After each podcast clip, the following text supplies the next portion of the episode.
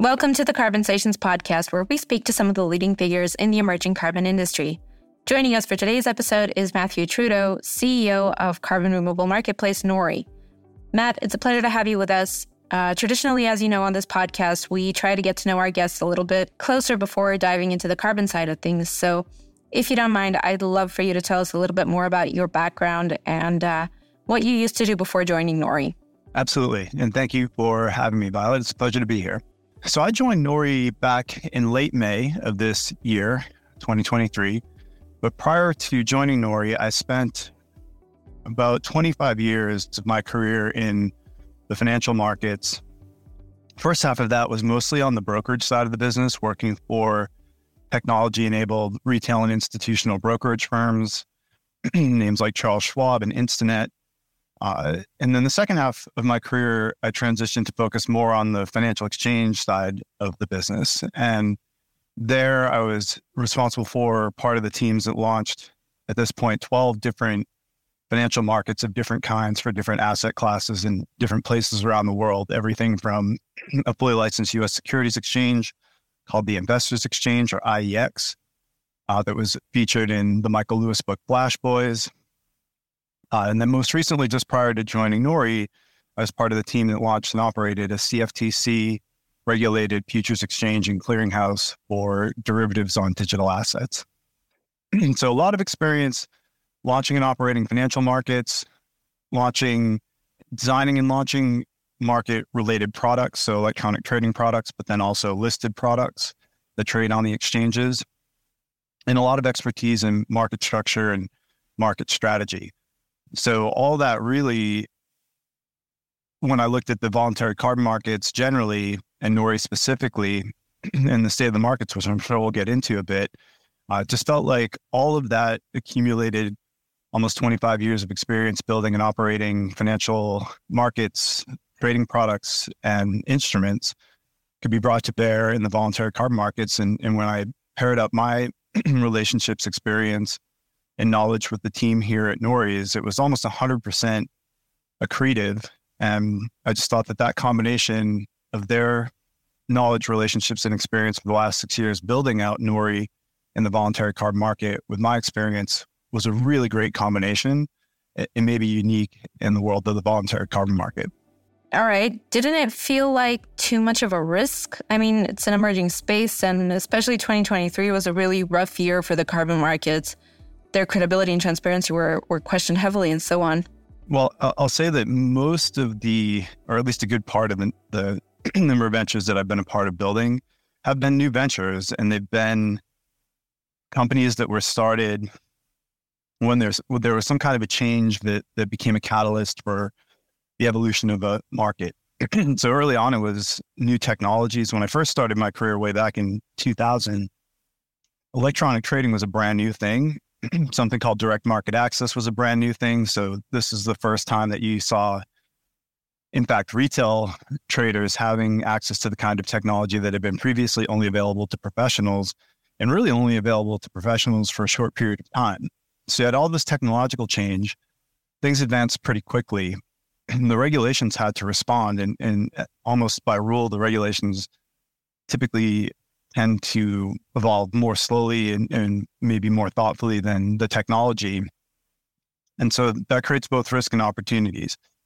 And where I've found the most interesting work in my experience is when you have some sort of a catalyst change or catalyst that's driving change. And there's some risk, but there's also some opportunity. And so when the market structure is relatively immature, where there are new things being developed very rapidly, that's where I've actually enjoyed the work the most and I've had the most success.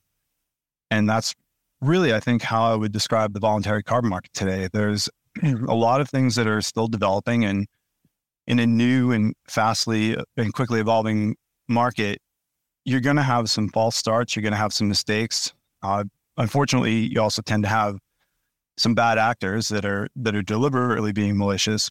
But you can't judge the entire industry on a few bad actors or, or a few bad decisions. And if you look, if you take the long view and you look further out and say, what do we want the market to evolve like and where do we want it to go? then if you have people that come in that have the right mindset, that are focused on stewardship, are focused on responsible behavior, are focused on developing the market and professionalizing it and helping it to achieve its full potential, then you can get past some of those early false starts, some, some of those early pitfalls. And you see that a lot. You know, if you, if you survey the, the financial markets globally, even the most regulated markets in the world and the oldest markets in the world still on a regular basis have instances of bad actors or mistakes that get made. But by and large, those markets function really, really well for the allocation of capital for risk management. And so I don't think it's any different for the voluntary carbon markets. I think they're just young and they're in the process of maturing. On that note, there's some positive news as well. I don't know whether you've heard yet, but uh, last week a, a, new paper was published which completely debunked the paper on which The Guardian based their famous investigation. And it was written by a team of scientists and academics from uh, NASA, MIT, and other major universities. So, my hopes personally are that this will help rebuild trust with the VCMs. But that also brings me to the question of how does Nori ensure transparency? Like, what's your approach to verification of carbon credits, for example. Yeah, look on that last point, just to make a comment. There, every industry has its critics. There are always the gadflies. There are always people that opportunistically want to take shots and be critics from the sidelines. Some of them operate in good faith, some of them less so. Uh, so again, I think you have to look past that and, and, you have to talk to the people that are really building the technology, that are really working on the science, that are really working on the policy, not the critics that are just looking for uh, for headlines that are going to get clicks. and I think if you if you look past all that and you talk to the the people that are earnestly rolling up their sleeves and doing the real work, then you find that that there's a lot more going on than some of those headlines would lead you to believe. And it's good to see other people coming in and being thoughtful about it and providing counter evidence uh, to make to make a counter argument. I think that's the best way to deal with with some of the criticism. I would also say that there are admittedly some gaps in the market. There are trust gaps. There are maybe some risk gaps. There are product gaps. There's technology gaps. again, as I stated, it's a, a young and evolving market. And so, yeah, it's not perfect. So you have to look for opportunities where, as a as a an entrepreneur or a commercial operator, where are there opportunities and this is, I think, almost the definition of business broadly, but where are there opportunities to develop new products and services that help improve the market, that solve a problem for a customer, help them manage risk, help them achieve goals that, that they're trying to achieve as a business. And that's where I think Nori has a role to play. So, one of the things that attracted me about Nori in the very beginning is that throughout my career, I've really gone out of my way to join and work with teams that I felt had a high degree of integrity, that value trust and transparency in building businesses and markets. And I feel like that's really the best way to build a business for longevity if you're not just looking to turn a quick dollar. And so Nori's been around for six years. The team were early pioneers in the voluntary carbon market. They started working on carbon dioxide removal when it was still almost a fringe topic. And now, six years later, you've got an entire industry that's come up with a lot of investment and increasing numbers of people from other industries coming in and filling out some of the talent. And I think that's great. And so, as I've been here for the last six months, and I brought some of the ideas from from financial markets to some of the conversations here at Nori, and, and even some of the things that they were working on before I arrived have really helped us think about what is the future that we want to create and how can Nori play a role in creating products and services to help bring that market future that we envision forward. And I would say the first example of that is the net zero ton product. So we published a white paper back in July for a concept that we were at that time referring to as a blended ton. and the the idea there was looking at the market landscape, you have on the one hand nature based carbon removal credits like soil organic carbon, which is where Nori got its start. And then you have a, a range of other types of carbon removal credits, including things like direct air capture, uh, which Nori hasn't historically been involved with. And those nature based credits generally tend to be available today for carbon that's already removed or being removed from the atmosphere. And let's take direct air capture. That's by and large still something to be delivered in the future. So there are a number of projects. It's great to see all the funding and, and all the different entrepreneurs and startups that are building direct air capture businesses. But for the most part, you're talking about credits that won't be available for on the order of call it five years and and then scaling out from there. So what that creates is a dynamic where you have companies that are emitting today and will be for the next five years. They like direct air capture because it's deemed to be a more durable or permanent carbon removal solution, but it's generally not available. And even in five years from now, it's not going to be available at scale at, or at this the type of scale that most companies are going to require. and so there's a bit of a conundrum there. You can buy a nature based credit that is considered to be less durable because carbon sequestered in, sto- in soil uh, does have the possibility or even the likelihood of being re released at some point in the future. And, and, as a just a case in point, we have Nori has an arrangement with with the farmers that we work with whereby they're committed to the practices for 10 years. And so we don't we don't uh, excuse me, we don't guarantee the uh, we don't market the credits as being useful for more than than 10 years. It's entirely possible that the carbon would stay sequestered in the soil for more than 10 years, but we think 10 years is a reasonable amount of time and a reasonable level of commitment that the that the farmers can achieve. So you have those credits that are available today that have, let's say, as we've called it, a 10 year life cycle. And you've got direct air capture credits that won't be available for five years. So what do companies that care about the climate, that care about carbon removal, that want to take positive climate action do between today and the five years where some of those credits, those direct air capture credits start to become available. And our thinking was, well, what if we what if we took the two different products and we put them together and we said, we'll pair up a soil organic carbon credit available for carbon already removed from the atmosphere today with a direct air capture credit that will be delivered in call it five years from now. And that allows the company to make a carbon emissions offsetting claim today.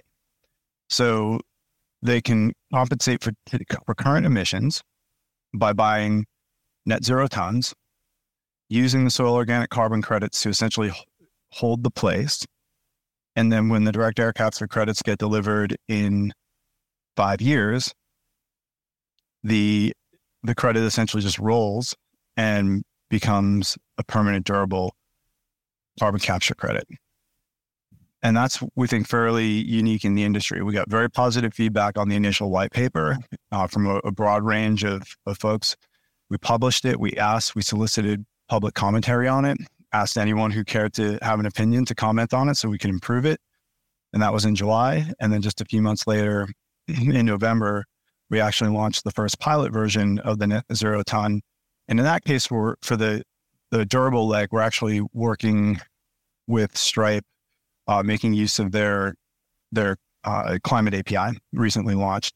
And so for the second leg of the net zero ton, the buyer will get access to one of the credits available via Stripe's climate API. Okay, thank you. Thanks for sharing that. Um, because I was actually going to ask you whether you are partnering with any direct air capture companies for uh, those carbon removal credits. We will. You we will? will. Yeah. Okay. So for the pilot, the, the pilot was great because it allowed us to bring the product to market very quickly and go from a white paper to essentially a proof of concept within a short number of months. And that, you know, that's another thing too. We want to try to be nimble. We want to move quickly to the extent that the market isn't heavily, heavily regulated right now, it does allow for a lot of creativity and a lot of experimentation, you know, provided again that it's done in, in good faith uh, and appropriately disclosed. I think that's great because in an evolving market, you do need some latitude to experiment and try new things and see what works. So we were able to work with with Stripe's Climate API to bring the market the product to market very quickly, which is great. The longer term vision is that similar to our relationship with the suppliers of soil organic carbons, Nori will work directly with direct air capture project developers and others. Uh, one of the things that we're really excited about with this product is that while we were starting with soil organic carbon as one leg, and direct air capture as the second leg, you can think about it like a container and you can put other credit types into each of those two legs. So you could put a, a forestry credit in the first leg, for example, and you could put uh, enhanced rock weathering or, or some other form of, of credit in the second leg. And the way that we're thinking about that is we, we, we want to create some structure, some standardization to make it easier for the buyer to understand what they're buying, to take some of the burden off of them, to be able to construct a product that meets whatever objectives it is, because the, the objectives are not uniform right now. Some companies are trying to make, are, are trying to find solutions along their net zero path. Other companies are more generally working to create a sustainability story. Other companies are looking at tools for recruitment, employee recruitment, engagement, and retention. Other companies are looking for ways to offer products in turn to their own customers. So our thinking was if we can construct a product that's essentially a container, solve that gap between the more durable credits being not being available today and, and the and the nature based credits being available today, and then allow the customer to construct whatever package they like, including packages that may adhere to various different standards that they're looking to meet depending on where and, and how they operate. Uh, we thought that that was an advancement in the industry. And that's what we're looking to build over the long run, starting with this pilot that we launched in November. Absolutely. It does sound like something very unique and uh, certainly not something I've come across elsewhere, at least. But on that note, I would like to revert a little bit to carbon farming as a component of the net zero ton. What's your perspective so far? Like, what are your observations of the market's development? For instance, how willing are farmers to start adopting regenerative farming uh, practices and start generating carbon credits? So I don't have on our team. There are the supply team, Jada and Radhika uh, and Rick, who deal more directly with the farmers. Could could certainly speak with more authority to the mindset of the farmers. But that said, the USDA just published a report uh, to Congress uh, talking about the uh, the the uh, some of the obstacles that farmers are, are facing in terms of participation in the voluntary carbon market. And I would say that that some of their observations definitely we agree with. And none of these will be a surprise for anybody who's spent some time thinking about soil organic carbon and, and looking at this market. But uh, MRV or uh, or MMRV, I should say, measurement monitoring uh, verification and reporting is definitely one of the areas that was highlighted. The economics were another area that was highlighted. So, you know, some farmers are more willing to take risk than others, and and some have already converted over to regenerative agriculture. They don't do that wholesale. They start with maybe an acre and experiment, and as they get more comfortable, if they see that the yields are not declining or in some instances, in fact, be increasing, then they gradually start to roll the practices out until until eventually their entire farm may be uh, farmed using regenerative practices. So some of them are more entrepreneurial and a, bit more willing to take risk and experiment. Others are very conservative and don't want to change anything. And, and that's true, I guess, of, of humans broadly speaking. Uh, but having some incentives certainly helps. So if if you're a farmer and you're thinking longer term, if I make these changes to more regenerative practices. I can reduce my water consumption. I can improve the water quality. I can reduce my reliance on chemical fertilizers, insecticides. And then as a byproduct of that, there's greater biodiversity, uh, maybe greater nutrient density in the soil. There's just a lot of really positive things that happen. Then I may be incented to do this. And if I look at the economics of it and I say, one other consequence of this change in practices is that my soil is going to capture and sequester more carbon, and I can monetize that by creating carbon credits and selling them through a market like Nori. Then that may be enough of a change in the economic equation for me to take a bit of risk and start to try to roll out the practices or to continue to undertake them if if I have already. So the, the the carbon really only stays in the soil if the farmer continues with the regenerative practices. And so to get them to continue, if they can continue to monetize those credits, uh, it just helps overall. And that I think creates an interesting set of dynamics when you think about the political landscape in the US, the federal government and the agencies like the USDA, the EPA, the CFTC. Uh, when you think about a really compelling bipartisan story, I think soil organic carbon is about as good a case as you're going to find.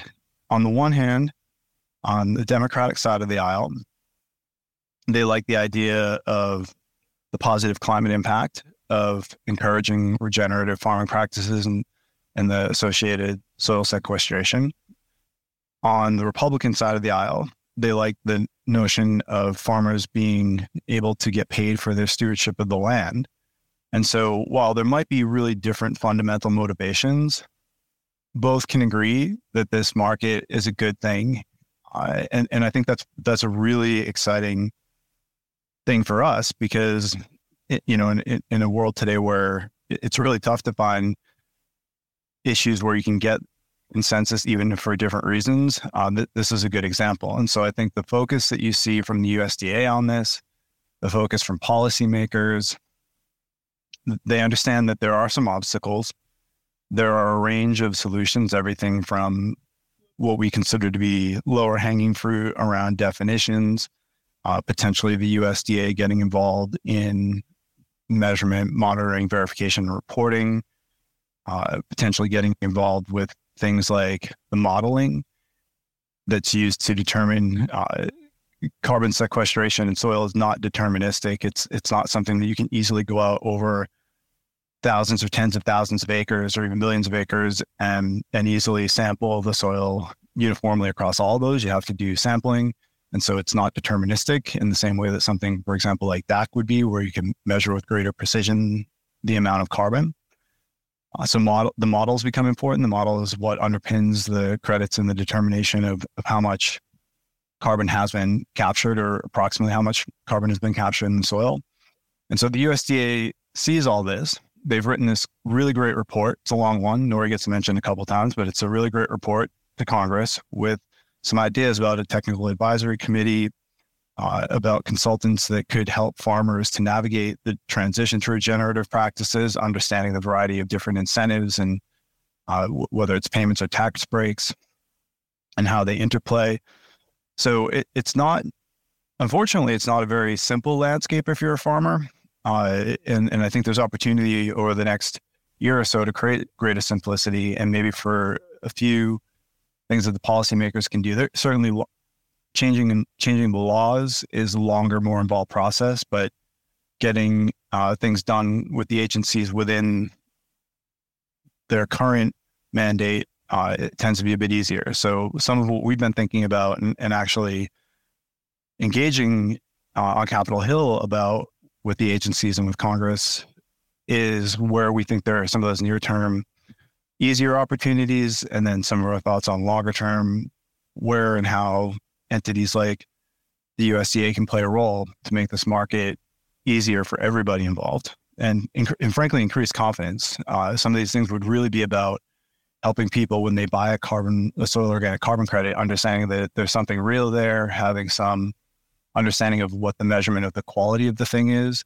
and then ideally having some canonical authoritative definition that they can point to that helps them defend that if and when asked. Uh, so all that is is the kind of thing that policymakers and regulators can help out with, while not uh, needing to be overbearing in, in terms of regulations on a, a young and developing market. Thank you. Uh, does Nori actually have its own MRV, or do you rely on external parties like rating agencies and standardization bodies? How does it work exactly? So I'll, I'll speak to the parts that I feel like I'm comfortable speaking to, uh, admitting readily that this is not my area of expertise. Radhika Gavkar uh, and Rick Berg on our team would certainly be able to speak with greater authority, but I can speak to how we've structured it and our approach to doing things. And so there's a theme that you'll find with Nori is that uh, the company likes to be as transparent as possible. And this was another thing that attracted to me, me to, to work with the team here. In building other markets that I've worked on in the past, transparency has been a pretty important theme. I've written articles about it. I, I think creating transparency is just a, a, lot of rules and regulations tend to be about trying to circumvent issues where there's a lack of transparency. Sometimes the lack of transparency is is necessary. Other times it creates an environment where nefarious actors can take advantage of that lack of transparency. And so being transparent, I think, is the, the quickest, easiest way to demonstrate that you're acting, that you're a good actor. And so Nori looked at the markets early on and said, you know, there's a there's this is really ch- more challenging than it needs to be for farmers. We need to make this easier, and we also need to have some degree of independent oversight so that it's not a just take our word for it type scenario. And so today, the credits that are generated by Nori rely on the soil metrics model, which uh, is owned by Indigo, and and that's how we how we determine today the amount of carbon that we believe is uh, is sequestered in the soil as a result of the change in practices. And so that's how we do the calculation. Then we have our own proprietary methodology, and, and that's the kind of data that we co- collect, what it takes for a farmer to enroll in the program, what information is necessary in order for us to create a credit. And that includes independent third party verification. And that's important because we can collect the data, the farmers can provide the data, but we do want some independent oversight where someone who's a disinterested party can come in, look at our methodology, look at the data we've collected from the farmer, make sure that it comports with the methodology, and then verify that the information was complete and, and met the requirements of the methodology. And only at that point will we then issue any credits. And so it's really a matter of governance. We, we one of the things that admittedly uh, has been criticized, I would say, about Nori's regenerative tons is that we don't do uh, soil sampling. And part of the reason for that are really, you know, th- that wasn't necessarily a, a, you know, a quick or easy decision, but the, the justification for it, at least in the near term, is that soil sampling can be inconsistent. It's a, a pretty, you know, for, for no one that's ever been out on a on a farm, taking a soil sample requires somebody to physically go walk around the acres, take a sample, a core sample out of the ground that has to get packaged up, shipped off to a lab where it then gets analyzed. so it can create some degree of confidence. You know, there is some question about how much more precision do you get from doing that versus looking at the model. Uh, and so, at least in the near term, Nori has opted to not do the sampling. Uh, but then the logical question would be, well, what can you do or how do you deal with um, the uncertainty that you might have as a result of making that decision? And the answer is that you have to look to the methodology and essentially do a haircutting. So if you're if you're not, we could get greater precision potentially with more with sampling and in fact, if we were to do that, we might actually be able to issue more credits per acre.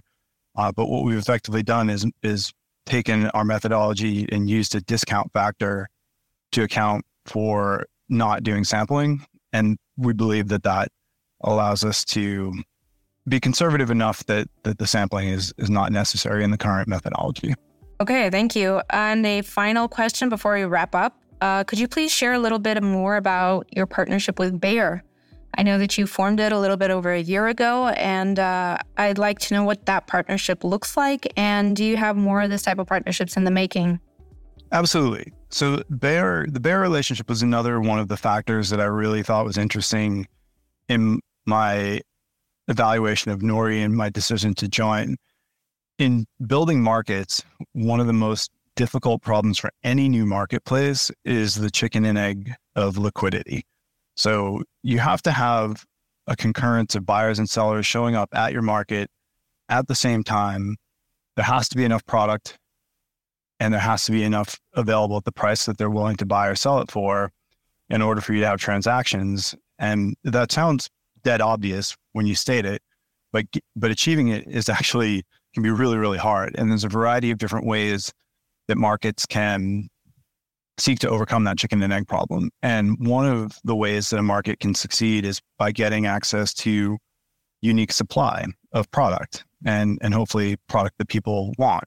And so looking at the the market as exists today and, and even Nori's history. So Nori's worked historically directly with American farmers. It's really great because you get to work with the actual people directly. You get to see their farms. When you buy a Nori uh, regenerative ton today, if, if you went to the website and bought one, you get a certificate that shows you the farm and the farmer that you bought it from, including uh, in some instances down to the actual field where the carbon was sequestered. So that's great from a very from a texture standpoint for really getting the richness of what's happening underneath this abstract notion of a carbon removal credit. But it's hard to scale. It's a really high touch process. You're dealing with individual farmers who have a farm to run and it just it can be it can be fairly involved. And so I would say another thing where the Nori team and I had a good meeting of the minds is we think about things from a systemic standpoint. So it's great to build this business where we're working directly with the farmer, generating the credits. But if we want to achieve our ultimate objective, which is to actually have material impact on reversing climate change, which was why Nori was founded, then we need to scale this thing up. We need to do it massively. And the only way you're going to do that is by working with partners who have the wherewithal to scale businesses as well.